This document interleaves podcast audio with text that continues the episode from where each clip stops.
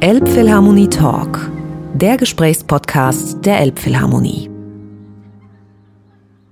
Hello, my friends, and welcome to the Elbphilharmonie Talk within our podcast series that we have here at Elbphilharmonie Mediatek. My name is Tom Schulz. And today I have conversed with Rune Tonsgaard Sørensen, who is one of the two violinists of the Danish String Quartet.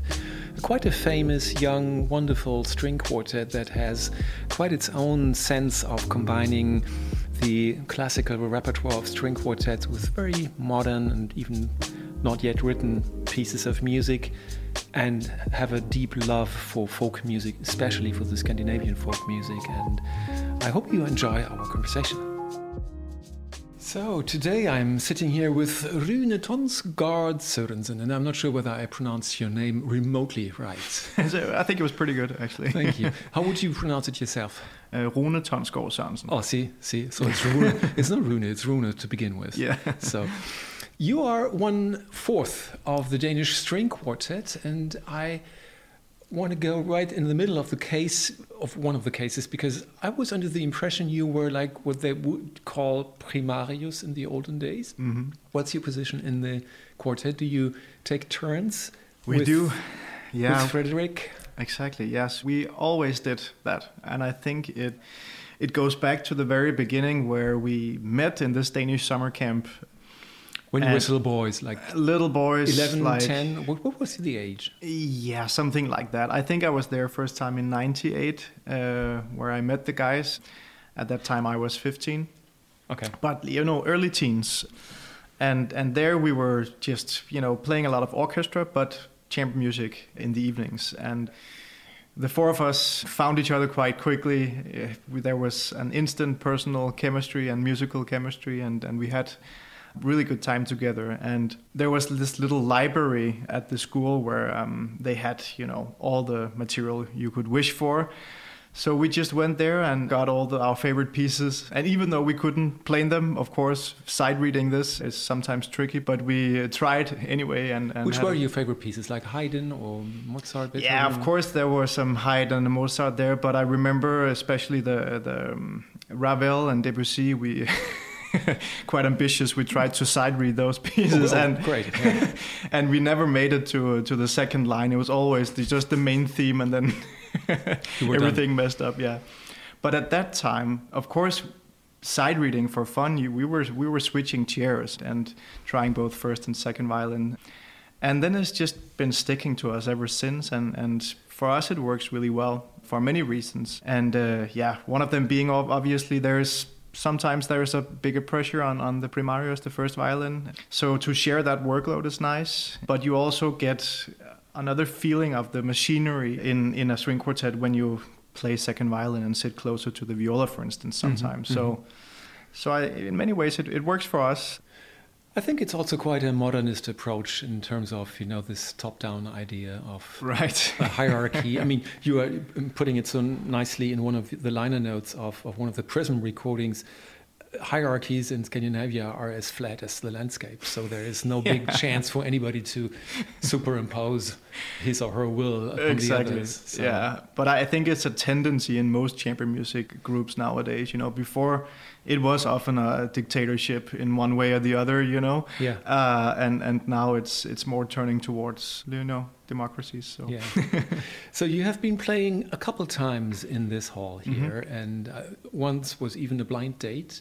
Oh, that's right. It must yeah. have been uh, quite something for you. I mean, oh yeah, you know, yeah, yeah. to just explain that briefly, blind date is a format that we use like three, four, five times per season not telling anybody, even not the people on the team, who is going to perform that night. And right. the audience is just open and trusts and thinks, well, it will be something that is worth, you know, attending. Right. But then this first second, when you step on stage and the audience can you recall that moment? How that was? You know, first of all, I was quite amazed of the turnout. I mean, there was a lot of people there, uh, which means that they obviously trusts the the presenter here and, and this this this place, this hall so so uh, that was my initial reaction just to see this full hall was was just amazing you know I don't remember the exact reaction from the audience, if there was any. I just remember it was a very good night and we loved playing in the hall. And I, as far as I recall, we also got to play an encore. So I guess that means that they uh, at least liked what, what they heard. They basically must have enjoyed it. yeah. yeah.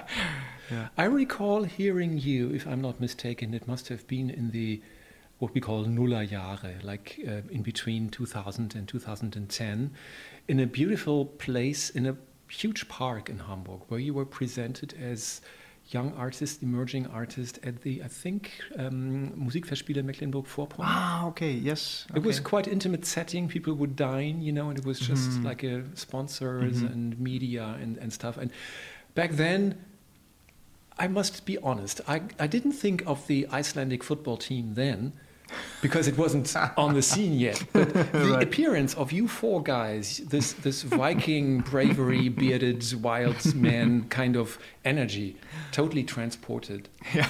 and people were mesmerized. They loved you. They they they, they could hear how serious you were, mm. artistically, and how well how young. Mm. And and I think this this is something you can still um, tap into. Is that right? You you might be right in that. I mean, we we always had the same approach to making music, which is of course of being professional and and practicing and studying and you know all that that needs to be done, but at the same time we you know we we also try to be relaxed about it. I mean, it, it is something that we enjoy doing, and we enjoy uh, each other's company very much which is I think is very important when when spending so much time together as we do. You know, it's it's always a great fun to to travel together and, and experiencing things together and make music together with with people that you respect and admire and that can inspire you also. So I think we've been very fortunate in in that way and uh, yeah i mean the viking thing i i don't know who came up with that because we you know we we we just look like everyone else in copenhagen you know? But i guess you know it it it can seem a little bit uh, unexpected to to some people. And i mean that's that's fine. Uh, and it did bring really some fresh wind into this. Yeah, but that's great. Yeah. And of course, you, you are used to this kind of musicians from other areas like folk or pop music or mm. jazz or whatever, and right. rootsy and and uh, earthy, and, mm-hmm, mm-hmm. and yeah. I think it was a very healthy uh, addition to to the image of what a string quartet is. Yeah, yeah, yeah, yeah, yeah. But that's that's nice to hear. We try always to keep our eyes and ears, you know, very open, also to other genres, as you mentioned see how other people are doing things. And I think it's very important to classical musicians nowadays to try to be open and, and listen out and be very broad in the way you approach your own music and your style and uh, identity and brand, you, you might say also. Um, so we, we get inspiration from, from many places. How many percent of your time do you dedicate then for honing the brand Danish String? Well, it's you know having a string quartet is basically also running a company. You know, there's yeah. so many things apart from playing the concerts and practicing. You know, tons of projects needs to be arranged, fundraising, social media. You know, you name it. There's there's so many things to take care of. And we are fortunate of, uh, to have a, a, great team of people around us that helps us uh, with these things. But obviously, I think it is very important for all musicians to think about who you are and how you present yourself. So, um, I mean, it's not that every Wednesday we have a brand meeting. yeah. it's, it's, not like and that. Then the board gets together and tells you, oh, you have to wear this or that. Ex- exactly. It's not like that at all. But we just try to be true to ourselves and, and tell the story that like about who we are and that makes the brand you know i guess yes and it's so convincingly combined with its storytelling of the music itself mm.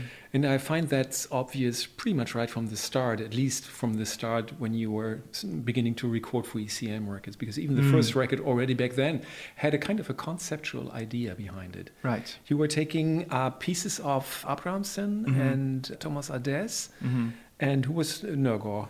Yeah. And that were all pieces that those guys composed when they were about your age, right? More or less. So yeah. And that was all their first attempts on the string quartet genre. Even that would combine these pieces. Yeah, yeah, exactly. So, so I mean, the the story with this music for us also goes quite far back because I remember in in 2004 we did one of our first competitions. It was the Danish uh, Broadcasting Corporation. They they had like a chamber music competition back then. Chamber music was quite, you know, uh, well presented in the radio back then, but now the competition is no more, unfortunately. Oh. But we participated in, in that edition and in 2004. And I remember we had to pick, of course, a contemporary piece to play, and, and that was the Abrahamsen that mm-hmm. we chose because it just immediately spoke to us. And that's also how we choose repertoire nowadays. We only play music that really uh, speaks to us and that we can connect with in one way or the other.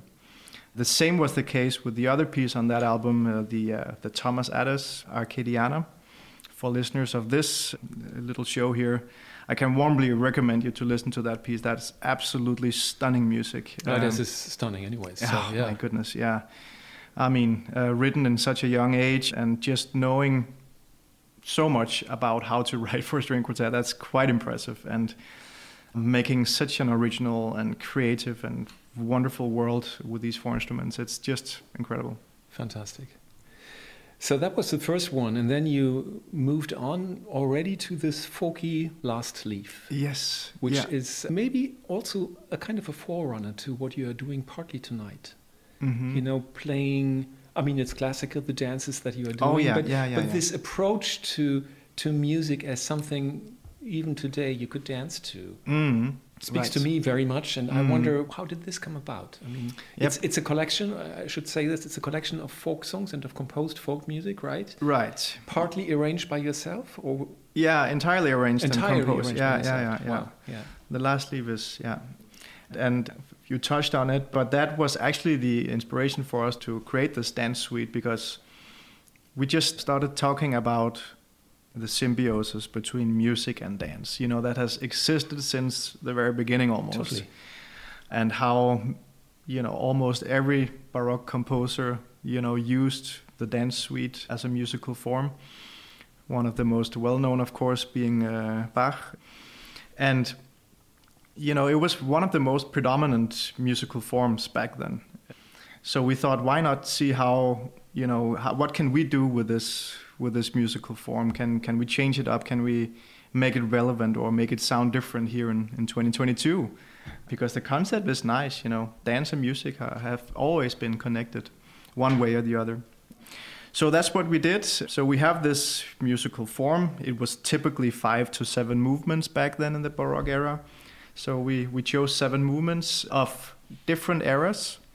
So it spans like 300, 350 years almost, from French Baroque composer Charpentier until recent days. Uh, John Adams, living composer John Adams, he wrote this amazing piece called A Book of Alleged Dances.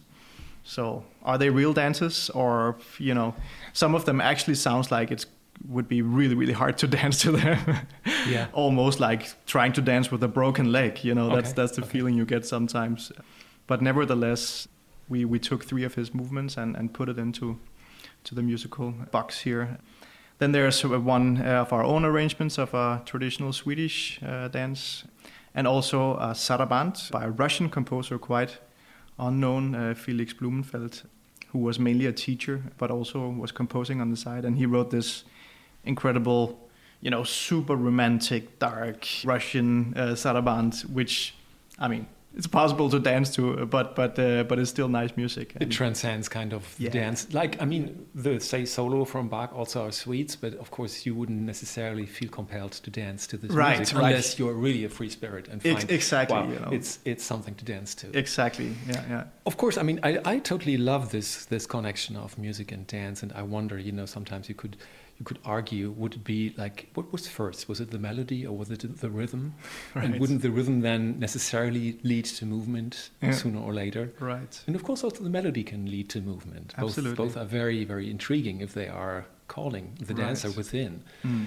mm. and then there is this interesting kind of sarcastic quote in german musiker können nicht tanzen mm-hmm. so the musicians can't dance okay Uh, and I, of course, that. want to know does that apply to you? How do, how do you how do you um, rehearse such a dance piece? Do you move to this at, at times?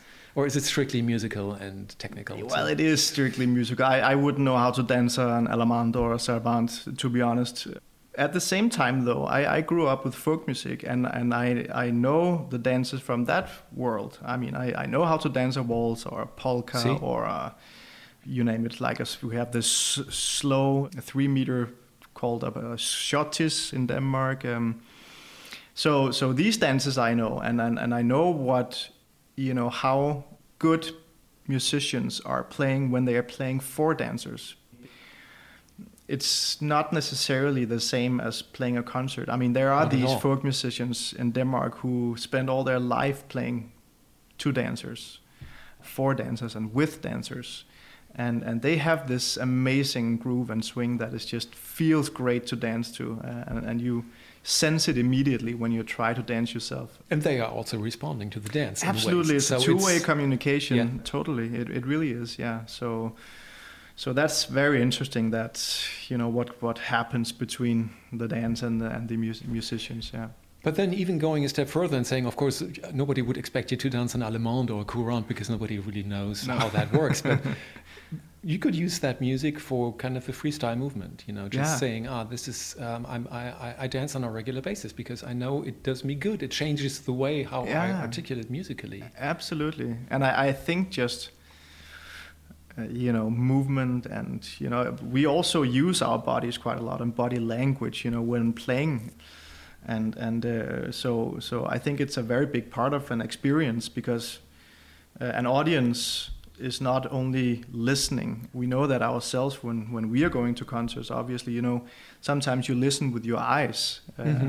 I, most of the time actually, because, you know, it, this is the, the strongest sense that we have is our vision and our eyes. So, so we hear what we see sometimes, you mm-hmm. know, so, so this element of body language is incredibly important, you know, how, how you move and, and if it's uh, connected to the music in, in certain way. And it does change the articulation. I mean, there are mm. musicians who would play up, standing up, you know, yeah, rather yeah, sitting yeah, down. And yeah. even that already is a huge difference. Yeah, yeah, yeah, absolutely. Sometimes we play standing, but yeah, uh, yeah there there uh, there are some reasons why we, we still sit down, but but sometimes it can be really nice to stand up. Yeah. yeah. Then you have this beautiful, multifaceted uh, repertoire world going on. I mean, you are working on a series for ECM mm-hmm. Prism, mm-hmm. Mm-hmm. which combines late Beethoven string quartets with some Bach mm-hmm, mm-hmm. and a 20th century piece, I would say, like mm-hmm. Bartok, Shostakovich, Schnittke. Yeah. This is one ongoing project. You have released three out of five so far, if I'm not mistaken. That's correct, yeah. And at the same time, you are now doing this Schubert thing, mm. what you call Doppelgänger, which is mm-hmm. an interesting German word, by the way. Mm-hmm. Doppelgänger, mm-hmm. meaning you have now you are in the position now to commission pieces mm-hmm, mm-hmm. which is wonderful so the same thomas adès whose piece you would perform 15 years ago now composes for you yes um, how do these ideas come about I, find them brilliant but how do they come about is it a long discussion process or is one person the leading ideas? Yeah, well, I think it's a combination or, or, or, a mix. You know, sometimes one just gets an idea. Uh, sometimes, you know, you read something online or whatever, and and it sparks something. You know, uh, our viola player Asbjørn, he's very good at connecting the dots uh, and and thinking these ways. So you know, once once in a while we meet up and we discuss what would be nice to play. Um, any wishes from anyone and, and then we see you know what makes sense here, and we try to create a coherent whole, a coherent project of, of these all these different elements. And regarding the Prism project, you know, there was the Beethoven year of, of 2020, and that was celebrated in, in, the whole world, not so much as, as anticipated, no, I guess. Way less. Uh, yeah. Uh, but we just managed to play a, a, complete cycle in, in USA before everything shut down. Mm-hmm. But anyway, we knew that we were going to have a lot of Beethoven on the repertoire, and somehow we always connected mostly to the, the five late quartets. We felt it was, if not easier to play, then there was just a connection there that, that felt better to us than than his earlier quartets. So if we should re- uh, record something by him, it, it should be the five late ones. Plus, you describe it so nicely in this liner notes I was referring to earlier, how kind of naive you were trying to sight read Beethoven late string quartets and how awful it sounded and what was yeah. needed in order to make music out of it. Yeah, and, yeah. and, I can only say the music is really, really very moving and, and brilliantly played by, by you four guys. Oh, thank you. Yeah, but it is weird. I, I think I think it, it, it also shows when when you play music that really does have an, an impact on yourself. It it it shows in, in the results when when making music. I think that's maybe that's my own personal take on yes. it. But but it is amazing music. Uh, at the same time, every everyone plays the music, and so how do you actually make it your own? How do you, and that's the same case with the Schubert pieces. You know, it's so often performed. So so that's the challenge. Sometimes I feel trying to create a version that hasn't been heard before. And maybe also can be context based, you know, because you know when, when you put Schubert music next to a piece by a contemporary composer, does that affect your experience of the Schubert? Or, you know, uh, like questions like that are interesting to us. So contextualizing uh, our repertoire is is important. I, I think. Yeah, yeah, I think this is this is the key word for for your entire recording plan, so to mm-hmm, speak, mm-hmm. contextualizing what you're what you're doing, and it really goes way a step further than the the Beethoven Bach Prism thing, which is beautiful in itself, because now it's not only you commission the composers to to write a piece for you, but to reflect specifically on mm. on a certain Schubert yeah. work, you know. Yeah, so yeah, it's music about music, and it's music written for you. Yes, yeah. We actually had the four composers choose themselves, and luckily, for some magical reason, eh, you know, the puzzle just fit together in the end. So that nobody took like twice the same. Exactly. Oh, I, I, I, I, have amazing. no idea how, how that worked, but it turns out, for instance, with tonight's program, Bent Sørensen, who is who is one of the you know more celebrated uh, living Danish composers mm-hmm. uh, nowadays. His first experience with Schubert was actually with the G major quartet mm-hmm. when he was a young boy, and and he felt you know so that that was always his quartet. Tom Adès, he was not interested in writing another string quartet because he already wrote three or 4 I mm-hmm. think. But he thought that quintet sounded interesting to him. So he will pair the, the Schubert's quintet with two celli and write a piece for us. Nice. And then again, uh, we have two female composers, uh, Lotta Wennäkoski, a Finnish composer who is then writing a piece that will be next to The Death and the Maiden. Mm-hmm. And then Icelandic composer Anna Thorvaldsdottir will write a piece for, or that will be next to the um, uh, Rosamunde Quartet. So it all uh, worked out in the end, uh, even timing wise, and you know with everybody's busy calendars and stuff. So yeah.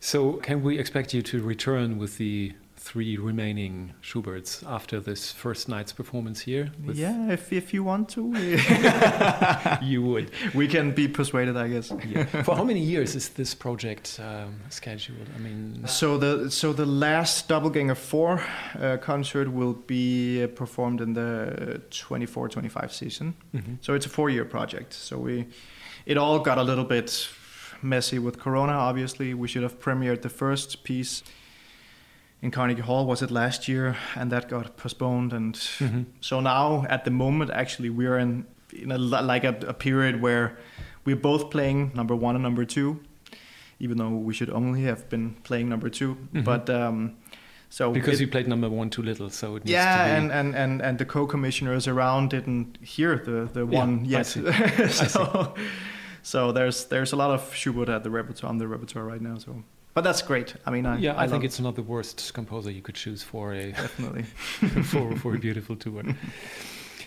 so this is all wonderful. I think we're almost done here, and I still want to know from you, going back to the initial conversation about the dance and other styles of music and openness to other contemporary forms of music. Does that play a big role in your life? Would you occasionally go clubbing and dance to wild, different music, uh, electronic stuff? Probably clubs is not the place that we would go, but but still, I mean, if if you would look at our, our playlists at home or CD collections or whatever, you, I think you will find a lot of different music. And this summer, actually, we're playing at Roskilde Festival. Oh, nice. Uh, yeah, together Very with famous Norwegian rock.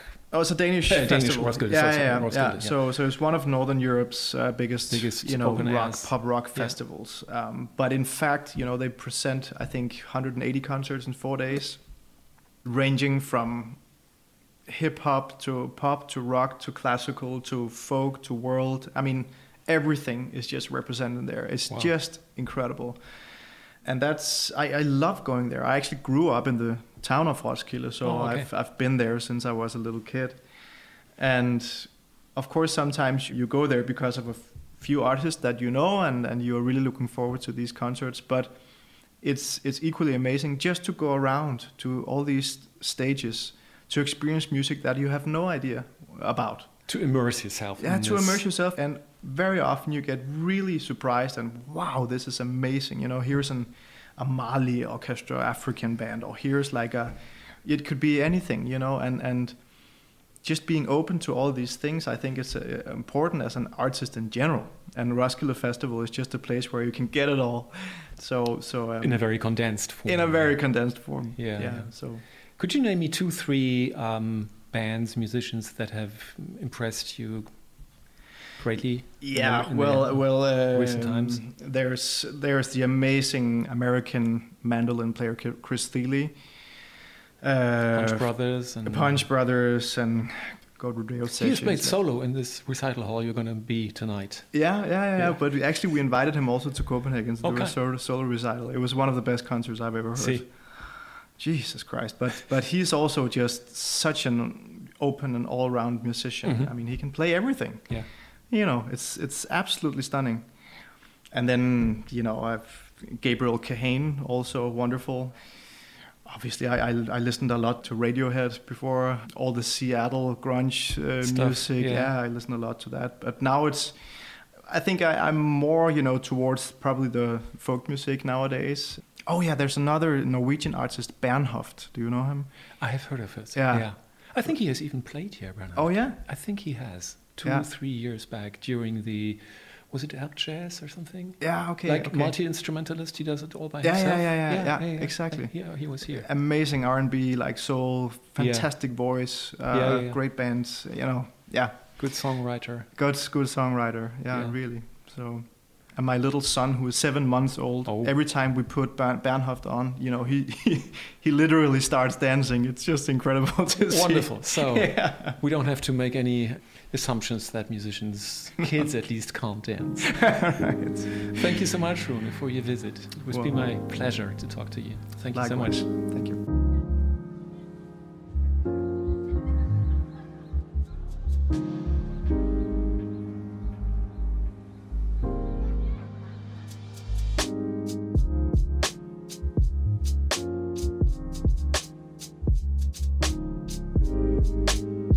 Elbphilharmonie Talk, der Gesprächspodcast der Elbphilharmonie.